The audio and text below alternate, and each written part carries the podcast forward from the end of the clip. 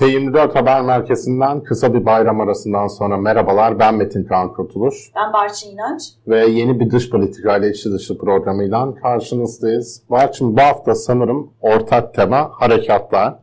Çünkü ne oldu? 20 Temmuz Kıbrıs Harekatı'nın yıl dönümüydü. 48. yıl dönümüydü. Bunu programın ikinci bölümünde emekli diplomat Engin Solakoğlu ile ele alacağız. Ama ilk önce Programın ilk bölümünde Suriye'ye olası harekatı konuşacağız. Çünkü bu hafta bununla ilgili önemli temaslar yapıldı Astana zirvesinde. Astana zirvesi, Astana Üçlü zirvesi Covid nedeniyle yani 2020'den beri yapılmıyordu. Bu hafta Tahran'da toplandı tekrar. Ama sanki içeriğinden çok daha magazinel yönleriyle konuşuldu diyebiliriz sanırım değil mi? Evet özellikle de e, Cumhurbaşkanı Recep Tayyip Erdoğan'ın evet. Putin'i beklettiği görüntüler tüm dünya basınında gündem oldu. Ekranlarınıza gelecektir şimdi. Evet ve, ve Türk basınında e, özellikle evet, hükümet evet. Ya, yanlısı basında e, işte hani Cumhurbaşkanı bir intikam mı aldı e, şeklinde yorumlarla. Evet. Çünkü e, 30'u aşkın Türk askerinin Suriye'de şehit edilmesinin ardından Cumhurbaşkanı Moskova'ya gittiğinde e, Putin kendisini bilinçli olarak e, bekletmişti. Burada hemen altını çizelim. Burası sonuç olarak Türkiye değil Tahran'dayız ve ihtimalen e, Tahran e, protokolünün yönlendirmesinin söz konusu olduğunu e, düşünürüm en başında. E, ben e, çok zannetmiyorum Cumhurbaşkanı'nın özel olarak Rusya Devlet Başkanı Vladimir Putin'i beklettiğini. Ama hemen şunun altını çizelim. Aslında Rusya son anda Astana'ya gelme kararı aldı doğrusunu söylemek gerekirse Rusya ile İran'ın arası da aslında e, çok e, özellikle Ukrayna Savaşı'ndan önce o kadar da iyi değildi. Özellikle Suriye'de bir itiş kakış içinde olduklarını söyleyebiliriz ama Ukrayna Savaşı elbet e, dengeleri e, etkilemiş durumda. E, Rusya Devlet Başkanı Putin son anda katılmaya karar verdi Astana'ya. E, bunun arkasında özellikle Suriye konusunda bir ilerleme sağlamak yahut da son dönemlerde Türkiye'nin ara buluculuğuyla gerçekleşmekte olan tahıl krizinin çözümüne dair bir iyi niyet beyanı olmadığını düşünüyorum. Tam tersine bence e, Vladimir Putin tüm dünyaya aslında ben sandığınız kadar izole değilim bölgenin en önemli bu iki ülkesiyle yan yana gelebiliyorum mesajı vermek istedi. Sonuç olarak içeriğine de baktığımızda e, özellikle e, ne tahıl krizine dair e, tahıl krizinin çözümüne dair e, bir somut mesaj çıktı ne de Türkiye'nin özellikle Suriye'ye harekatına e, dair aradığı e, yeşil ışık e, yakılmadı. E, benim tabii özellikle Cumhurbaşkanı'nın Vladimir Putin'i e, beklettiğini e, zannetmememin nedeni ise e, Cumhurbaşkanı hani ne diyelim çaresizce bir dış politikada başarı hikayesine muhtaç. Çok e, istekli. E, özellikle e, dünyada yankı getirecek e, tahıl krizine çözüm bulan lider pozisyonunda olmayı arzu ettiği için ben doğrusu e, Cumhurbaşkanı'nın e, Putin'i beklettiğini, özel olarak, bilinçli olarak beklettiğini düşünmüyorum doğrusu. Dış basında da ya Erdoğan'ın Putin'le birlikte olması, Putin'in hala bir NATO lideriyle poz verebiliyorum mesajı vermeye çalıştığı şeklinde yorumlandı. Özellikle New York Times'ın manşetinde yani Türkiye'nin bu toplantıda yer almasıyla ilgili ciddi ifadeler vardı. Ama magaziner tarafında başka ilginç görüntüler de vardı. Bunlardan biri AKP Genel Başkanı ve Cumhurbaşkanı Tayyip Erdoğan'ın oğlu Bilal Erdoğan Astana toplantısında arkada oturuyordu. Toplantıda ne iş vardı? Çünkü resmi bir görevi yok aslında. Bu konuşuldu. Bolca hem sosyal medyada hem televizyonlarda konu alındı. Ama sanırım en dikkat çeken konulardan biri çünkü sosyal medyada mizah malzemesi çok hızlı oluyor böyle şeyler. MİT Başkanı Hakan Fidan'ın toplantı sırasında Cumhurbaşkanlığı İletişim Başkanı Fahrettin Altun'un telefonuna göz ucuyla bakması oldu. Sosyal medyada ama işte MİT sürekli çalışıyor, mesaiye çara vermiyor yorumları yapıldı. Tabii sonra Fahrettin Altun telefonu Hakan Fidan'a gösteriyor, şakalaşıyorlar. Belli ki aralarında konuşulmuş ama yine de ilginç bir görüntüydü sanırım. Şimdi magazinin konuştuk. Biraz içeriğine de değinmek lazım sanırım. İlk önce Suriye harekatı önemli bir konu. Astana zaten Suriye süreci üzerine devam ediyor. Cumhurbaşkanı Erdoğan'ın zirveye gitmeden önce amacı, ana amacı buradan aslında bir yeşil ışık almaktı Suriye harekatına yapılacak yeni harekata. Böyle olmadı. Rusya zaten karşı olduğunu dile getirmişti. İran da dile getirmişti ama zirvede önemli olan dini lideri Hamaney, en üst düzey lideri İran'ın hayır biz desteklemeyeceğiz şeklinde açık bir şekilde en üst perdeden bu operasyona bir destek vermeyeceğini savundu. Şimdi bu konuda ne düşünüyorsun? E, açıkçası e, üç ülke bir araya gelmiş. En üst düzeyde üç ülkenin lideri bir araya geliyorlar ve Suriye meselesini konuşuyorlar. Ve İran'ın e, askeri harekata ilişkin e, muhalefetini bu toplantıda dile getirmesi beklenirken tam tersine e, o ülkenin en yüksek makamındaki kişinin İran dini liderinin sosyal medya aracılığıyla tüm dünyaya e, karşı olduğunu e, duyurması e, dikkat çekici. E, bunu Ankara nasıl e, okuyor e, diye sormak gerekirse benim anladığım kadarıyla İran biraz Türkiye, Rusya'nın kendi aralarında operasyon konusunda anlaşabileceğinden kaygı duyduğu için bu kadar üst perdeden bir muhalefet açıklaması yaptığını anlıyorum. Demin de söyledim aslında her ne kadar Rusya ve İran Suriye'de Beşar Esad rejimini destekliyorlarsa da özellikle İran'ın son dönemlerde Suriye'de giderek artan şekilde e, mevcudiyetini kuvvetlendirmesi, konsolide etmesi Rusya'yı da e, rahatsız ediyor. E, Suriye öylesine bir e, e, e, garip ilişkiler yumağı ki aslında her devlet neredeyse ikili e, oyunlar oynuyor diyebiliriz. E, örneğin Astana zirvesinden sonra çıkan açıklamada benim dikkatimi çeken bir İsrail'e vurgu vardı. İsrail'in saldırılarının kınanmasına dair bir vurgu vardı. Burada özellikle İran'ın çok ısrarcı olduğunu anlıyoruz. Çünkü İran bir taraftan Rusya'ya da kızgın. Çünkü e, Suriye'nin hava savunmasından aslında Rusya sorumlu ve son zamanlarda da İsrail Suriye'deki İran hedeflerine saldırılarını arttırdı ve bir anlamda İran diyor ki Rusya'ya kardeşim hava sahasını sen e, koruyorsun ama bana yapılan saldırıların önüne geçemiyorsun. İşte bu bize aslında Suriye'de her ülkenin nasıl böyle ikili oynadığını e, gösteriyor. Ama Türkiye'den bakacak olursak e, Türkiye e, anlamında senin de söylediğin gibi ne Rusya'dan ne de İran'dan e, ya biz e, anlayışla karşılarız. Yani hiçbir zaman zaten buyurun gelin bir operasyon yapın gibi bir mesaj çıkması zaten beklenemez.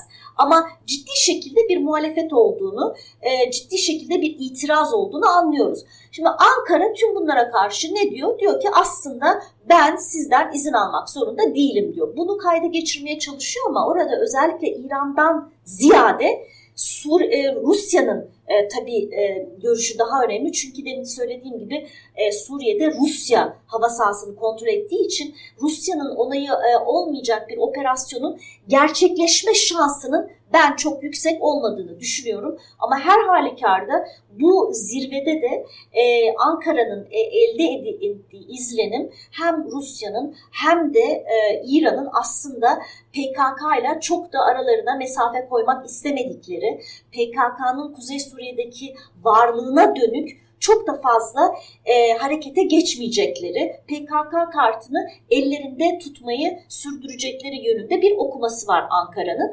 Ama bu açıkçası Cumhurbaşkanı tarafından çok net bir şekilde telaffuz edilmiyor. Gene Cumhurbaşkanı dönüşte daha çok eleştiri oklarını Amerika'ya yöneltmeyi tercih etti.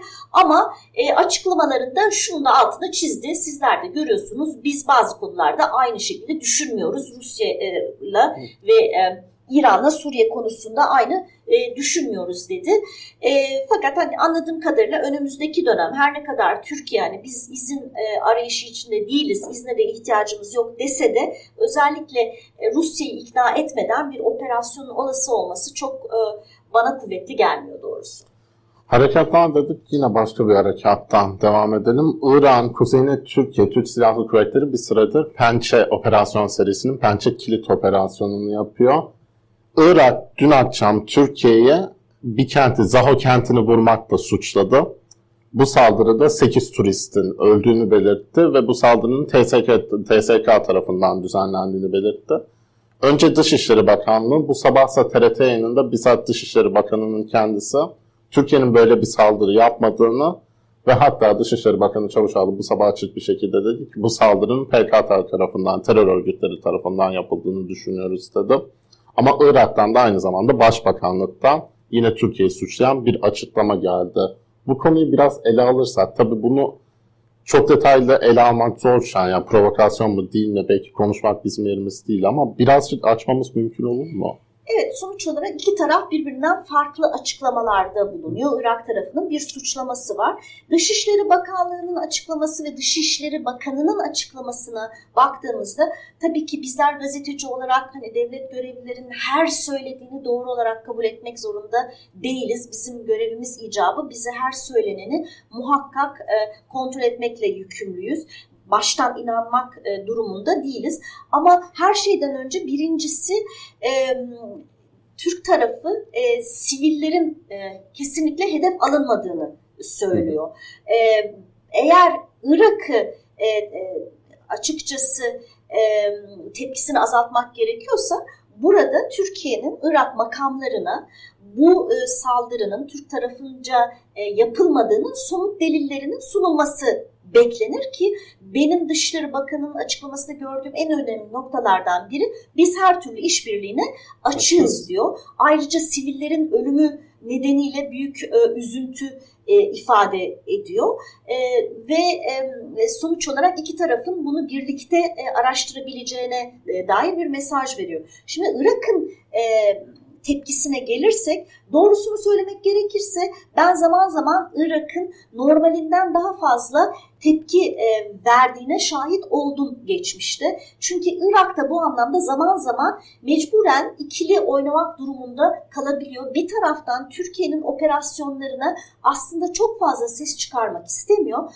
ama bir taraftan da e, dünyaya da Türkiye'nin operasyonlarına geniş bir kapı açıyormuş izlenimi vermek istemiyor. Özellikle bu tür operasyonlar, sınır ötesi operasyonlar Arap camiasında tepkiye yol açtığı için ve her halükarda bir ülkenin egemenlik haklarına da biraz ihlal olduğu için biraz değil normal şartlarda ihlal olduğu için elbette ki Irak e, egemenliğinin de altını çizmek için e, çok daha üst perdeden tepki verilmesini gerekli e, duyuyor. O nedenle de bu tepkinin böylesine üst e, perdeden e, verildiğini düşünüyorum. Ama sonuç olarak burada eğer bir suçlama varsa bu suçlamanın doğru olmadığını kanıtlama e, konusunda da Türkiye'nin elinden geleni yapması ve bunu da tabii şeffafça yapması gerekir. Ama PKK yapmış olabilir mi? E, öyle bir coğrafyada yaşıyoruz ki bazen kimin eli kimin cebinde bilemediğimiz için e, şunu söyleyebiliriz tabii ki. Son dönemlerde PKK'ya çok ciddi darbeler vuruluyor. Özellikle de Irak'ta.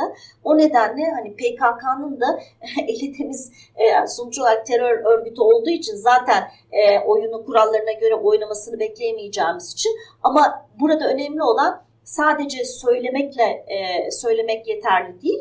Eğer PKK yaptıysa bunu da e, kanıtlarıyla Iraklılara ve Irak kamuoyuna ve dünya kamuoyuna sunmakta yarar olur tabii. Evet, sıcak bir gündem olarak devam ediyor. Muhakkak açıklamaların da devamı gelecektir.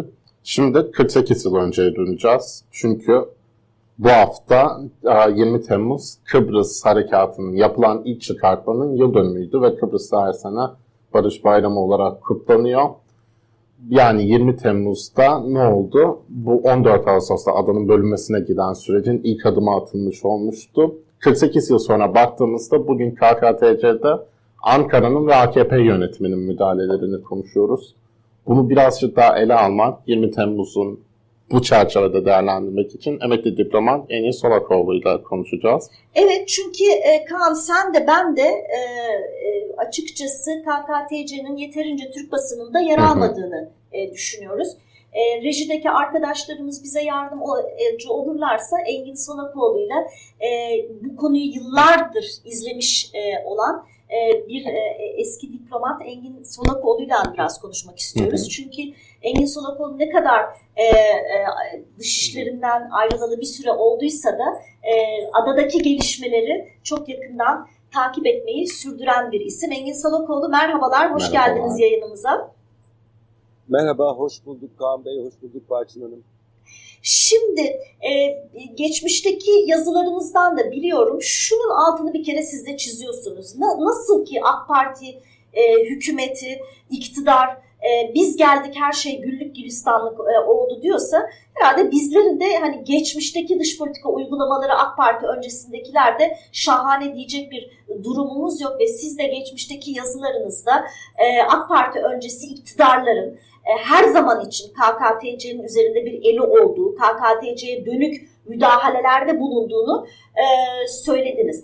Benim burada merak ettiğim özellikle AK Parti'nin e, adaya dönük müdahaleleri e, diğerlerinden kendini nasıl farklılaştırıyor? E, bunu biraz bize açabilir misiniz? Teşekkür ederim Barçın Hanım. E, şimdi AKP'nin tabii diğerlerinden şöyle bir farkı var. Birincisi e, hegemon bir parti. Yani e, yaklaşık geçmiş dönemlere bakarsak Türkiye'de e, çok az e, partiye nasip olacak kadar uzun bir süre ve tek başına iktidarda kaldı. Dolayısıyla bu sadece Kıbrıs'ta değil her yerde de yaptığı hareketlerde bir hoyratlık getirebiliyor. Yani o hoyratlığın hesabını soran olmuyor. Birinci olay bu. İkincisi sizin de altını çizdiğiniz gibi elbette KKTC'nin tarihi Türkiye'nin müdahaleleriyle dolu bir tarih. İki e, devlet arasında e, asimetrik bir ilişki var. Bildiğimiz sebeplerden dolayı detayına girmeyelim. Ama e, bundan evvel Türkiye Cumhuriyeti hükümetlerinin şöyle bir kaygısı da vardı. Yani bir takım iç işlerine müdahale denilebilecek şeyleri yaparken bunu Türkiye'nin diplomatik sahada sürekli olarak altını çizdiği Kıbrıslı Türklerin bir iradesinin bulunduğu, çözümün bir Kıbrıslı Türk isteği üzerine olması gerektiği vesaire gibi çizgiyi e, zayıflatmadan e, yapmaya çalışıyordu şu ana kadar ki e, daha önceki Türkiye hükümetleri. Ancak AKP'nin artık böyle bir kaygısı bulunmadığını görüyoruz. Bunun en somut örneğini de geçtiğimiz 2020 yılının Kasım ayında yapılan Cumhurbaşkanlığı seçimlerinde gördük. Ee, Kuzey Kıbrıs Türk Cumhuriyeti'nde bundan önce yapılan bütün seçimlerde Türkiye'nin müdahalesi vardır. Değişik oranlarda vardır ama ilk defa bu Cumhurbaşkanlığı seçiminde bir adayın neredeyse ailesiyle tehdit edildiğini, e, kendisine resmi görevler atfeden kişiler tarafından e, hedef alındığını, hatta e, orada ülkedeki büyükelçinin bile bu konuda taraf olduğunu gördük. Büyükelçi çok önemli bir orada yani taraf olmaması gereken bir makamken ve netice itibariyle AKP'nin o müdahalesi KKTC'de dengeleri bir hayli değiştirdi. Ama bunun daha önemli bir kısmı var. Ee, o, o önemli kısım sadece Cumhurbaşkanlığına müdahale değil, aynı zamanda o ülkenin en büyük partisi olan ve geleneksel olarak Türkiye'ye çok yakın duran Ulusal Birlik Partisi'nin iç işlerine de çok yoğun bir müdahale izledik biz. 2020 yılının sonu ve 2021'in başı. Ortalıkta kasetler uçuştu. Bunları yani içinde çıplak kadın var diye Türkiye'de biraz gösterdi biz sadece o kısmıyla ilgilendik ama asıl ilgilenmemiz gereken yer e, Türkiye'deki iktidarın mafyayı da kullanarak nasıl Ulusal Birlik Partisi iç dinamiklerine müdahale ettiğiydi. Maalesef o konuda kuşa baktık. Bizim şöyle bir sıkıntımız var Kıbrıs'ta. Birincisi e, konuyu takip etmiyoruz. Siz de altını çizdiniz. İkincisi Türkiye'nin muhalefeti de yani parlamenter muhalefeti de Kıbrıs konusunda nedense ön almaktan çekiniyor. Konuları takip etmiyor. Bunu seçim sürecinde de gördük. E, yani Ersin Tatar sanki Rauf Denktaş'ın bir devamıymış gibi yanlış bir izlenim peşinde koştular ve bir anlamda AKP'ye orada alan açtı. Yani AKP e, bu tür müdahalelerini hemen hemen hiç karışma olmadan, şimdi örneğin AKP Türkiye'de şeker fabrikalarını özelleştirirken belirli bir dirençle karşılaştı. Oradaki, o yöredeki muhalif milletvekilleri işte bir şeyler söylediler ama e, benzer şeyleri, örneğin laikliği askıya alan bir takım uygulamaları KKTC'de dile getirdiğinde maalesef Türkiye'deki muhalefetten hiçbir ses çıkmadı. Ve bu da AKP'yi daha da rahatlattı ve çok olumsuz gördüğümüz bir sürecin önünü açtı. Sorarsanız o kısmına da gireriz. Peki yani anladığım kadarıyla sonuç olarak AK Parti için sadece Türkiye ile aynı çizgide olan bir partiyle çalışmak yeterli olmuyor. O partinin de e, içini dizayn etti dediniz. Bir de tabii e, e, sadece e, hükümetin oluşumuna e, müdahaleyle tabii sınırlı değil. Aynı zamanda e, e, Türkiye'nin e, adaya müdahalesinin bir başka aracı da iki ülke arasında yapılan ekonomik işbirliği e, protokolleri ve e, anladığım kadarıyla e, bu anlamda imzalanan son protokolde de e, yine özellikle e, ada halkını rahatsız edecek pek çok e, unsur dahil edildi bu protokole. Ee, evet, yani ekonomik işbirliği protokolü çok önemli. Çünkü Mayıs ayında e, sonuçlandırıldı bu protokol. Bu aslında geleneksel olarak yıllardır yapılır. Bir kısmı uygulanır, bir kısmı uygulanmaz ve esas itibariyle de ekonomik yapıyla ilgili tedbirler içerir. Ancak bu seferki e, ekonomik işbirliği protokolünde özellikle de tepki yaratan unsurlardan bir tanesi e, KKTC'deki din işleri dairesinin daha önce EVKAP'a yani Vakıflar İdaresi'ne bağlıyken yani bir anlamda genel kamu yönetiminin dışında tutulurken bu da laiklik ilkesinin aslında olması gereken e, yapıldığı için böyledir. Şimdi bu protokolle, ekonomik işbirliği protokolüyle ne ilgisi varsa bunun tekrar genel idareye konulması ve tabiatıyla AKP'nin atayacağı, göndereceği bir takım e, dini yetkililer kanalıyla KKTC'deki tıpkı Türkiye'de yapıldığı gibi siyasallaştırılması. Çünkü Kıbrıs Türkler bakımından bu çok e, hassasiyeti yaratan bir konu. Hani biz hep bahsediyoruz yaşam biçimi, yaşam biçimi. Kıbrıs Türklerin de kendilerine özgü bir yaşam biçimi var ve buna e, müdahale edilmesine hiç hoşlanmıyorlar. Bir de bizden bir farkları var. Yani 100, 100 yıl yaklaşık bir sömürge idaresinde yaşamışlar ama dinlerini kaybetmemişler, kimliklerini kaybetmemişler. Şimdi tutup da e, dışarıdan bir gücün onlara din öğretmesini, milliyetçilik öğretmesini asla kaldıramıyorlar ve bu sizin işiniz de değil, yeriniz de değil diye düşünüyorlar. Bu çok ciddi tepki yaratıyor. Bir başka e, ekonomik işbirliği e, protokolünün özelliği ise Kıbrıs'ta çok güçlü sendikalar vardır ve bu sendikalar doğal olarak orada bir siyasi sorun da olduğu için siyasetle çok ilgilenirler. İşte çözüm istiyoruz, federasyon istiyoruz diyebilirler veya tersini söyleyebilirler.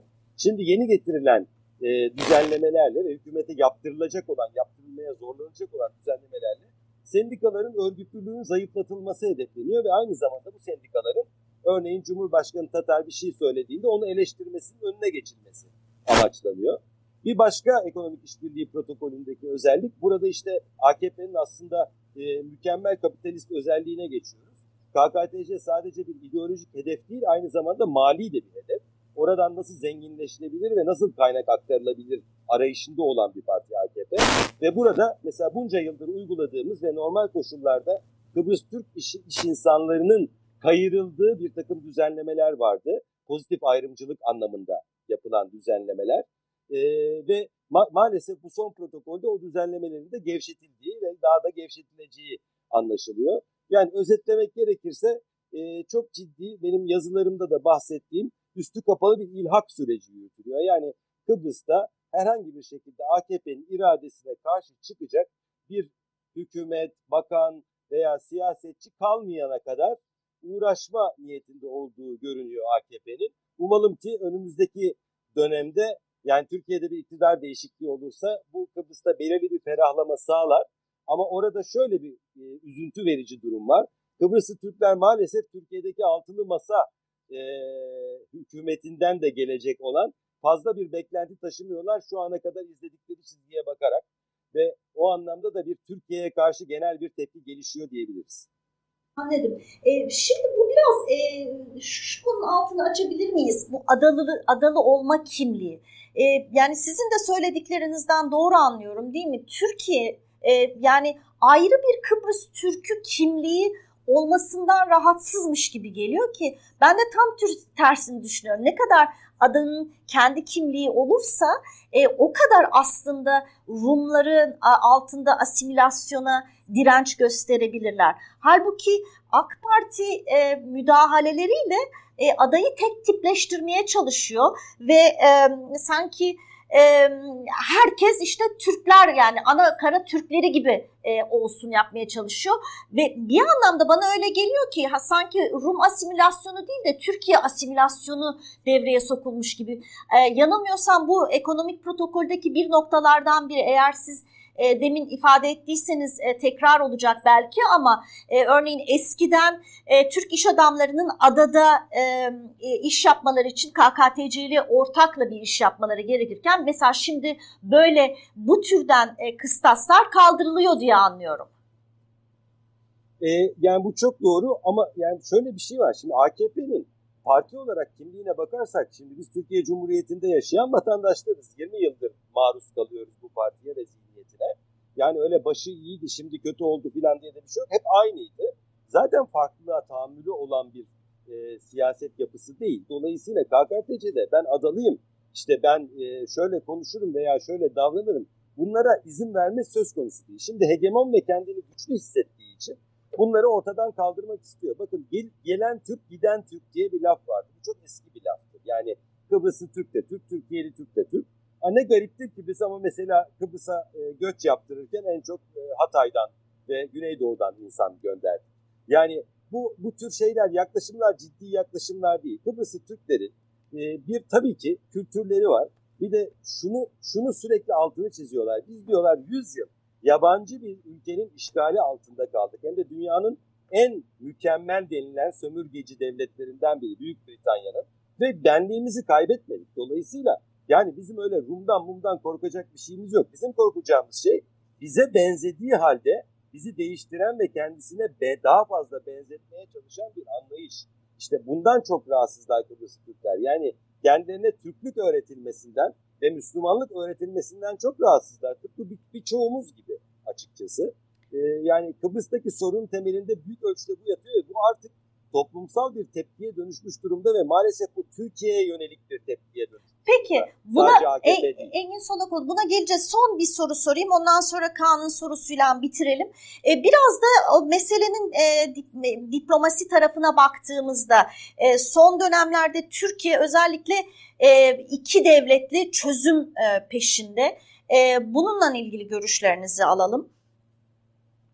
Şimdi bakın bu iki devletli çözüm için yani şimdi burada şöyle bir gayri ciddilik var. Biz zaman zaman dış politika analizi yapan insanlar olarak bunları sizleri de dahil ediyorum buna. Yani siz basın tarafı, biz işte diplomat eskileri falan olarak sanki Türkiye'de normal bir iktidar varmış ve o bir diplomasi dış politika sürdürüyormuş gibi zaman zaman böyle bir e, tuzağa düşüyoruz biz. Böyle bir tuzak tuzağa düşmemek lazım. Şu anda Türkiye'nin başında sadece iktidarını önümüzdeki haftada ve mümkünse önümüzdeki ayda da sürdürmek isteyen bir kadro var.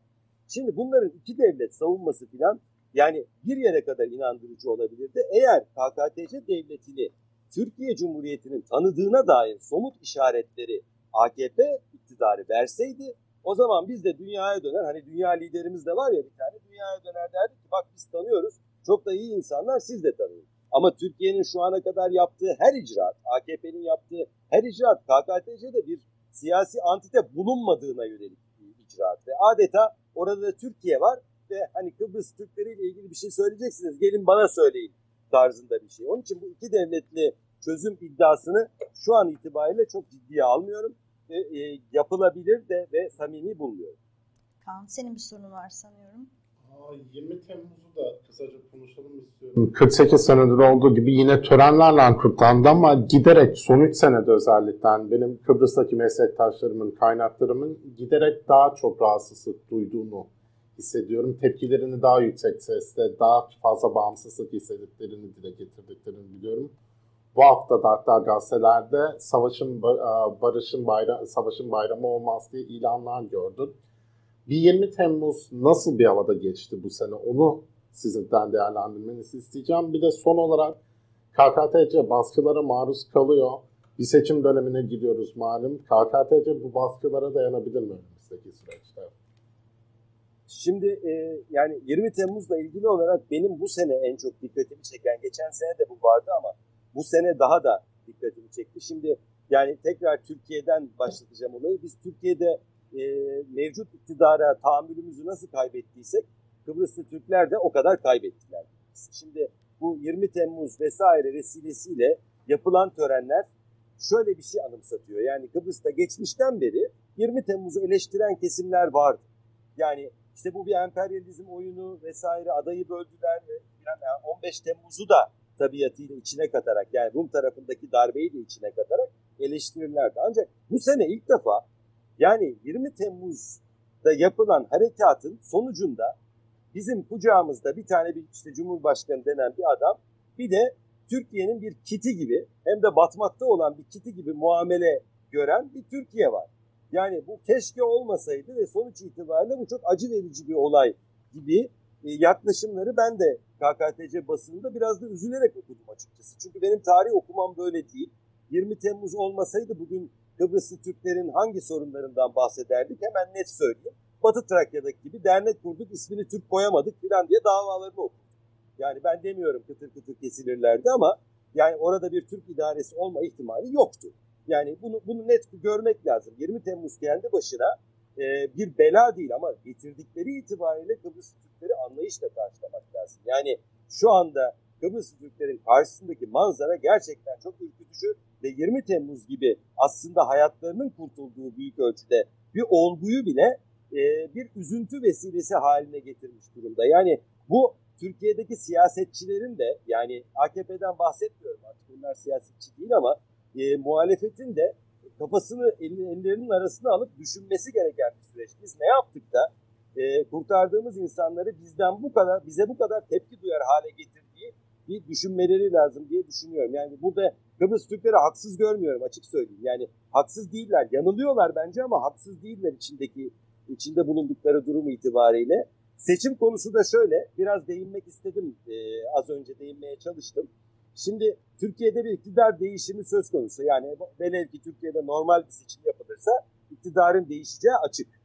Ama iktidarın değişmesi pek Kıbrıs Türkler bakımından çok müjdeli bir haber olacak mı ondan çok emin değiliz. Çünkü yani işte bu iktidara alternatif olan altılı masanın şu ana kadar Kıbrıs'la ilgili olarak izledikleri e, politika Kıbrıs'ı Türkler bakımından çok umut verici bir politika değil. İşte yani bağımsız bilmem ne falan diyorlar ama yani Kıbrıs'ı Türk e, şöyle söyleyeyim yani CHP oraya heyet ziyareti yaptığında gidip Cumhurbaşkanı'nı görüşüyor ama Cumhurbaşkanlığı büyük ölçüde hileyle elinde alınan Akıncı'yı ziyaret etmiyor. Yani Türkiye'de her konuda muhalefet yapıyorlar. Kıbrıs'ta maşallah bayrak ezan öyle gidiyorlar. Şimdi Kıbrıs Türkler de haklı olarak Türkiye'deki muhalefette bu açıdan güven duymuyorlar. Yani üstelik de bahsettiğimiz şey CHP ve altılı masanın en tırnak içinde soldaki unsuru bu.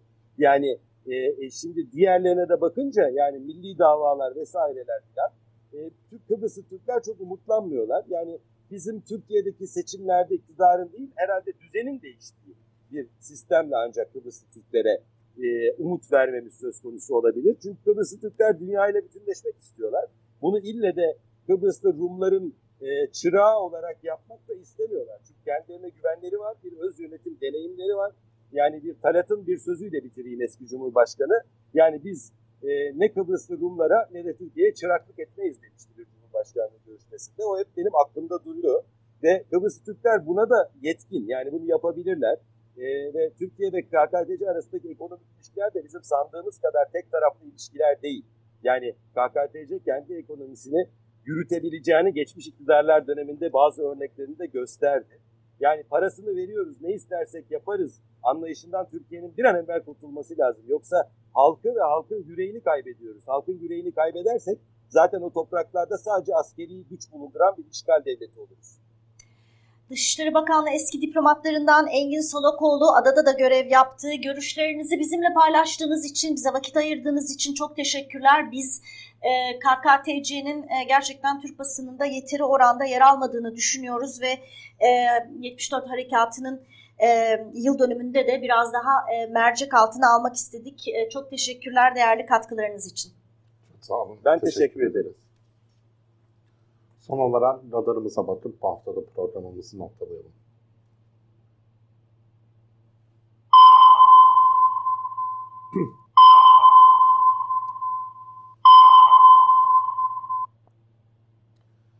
24 Temmuz Türkiye'nin kurucu belgelerinden biri, belki de modern Türk tarihinde atılmış en önemli imzalardan biri diyebileceğimiz Lozan Anlaşması'nın 99. yıl dönümü olacak imzalanmasının.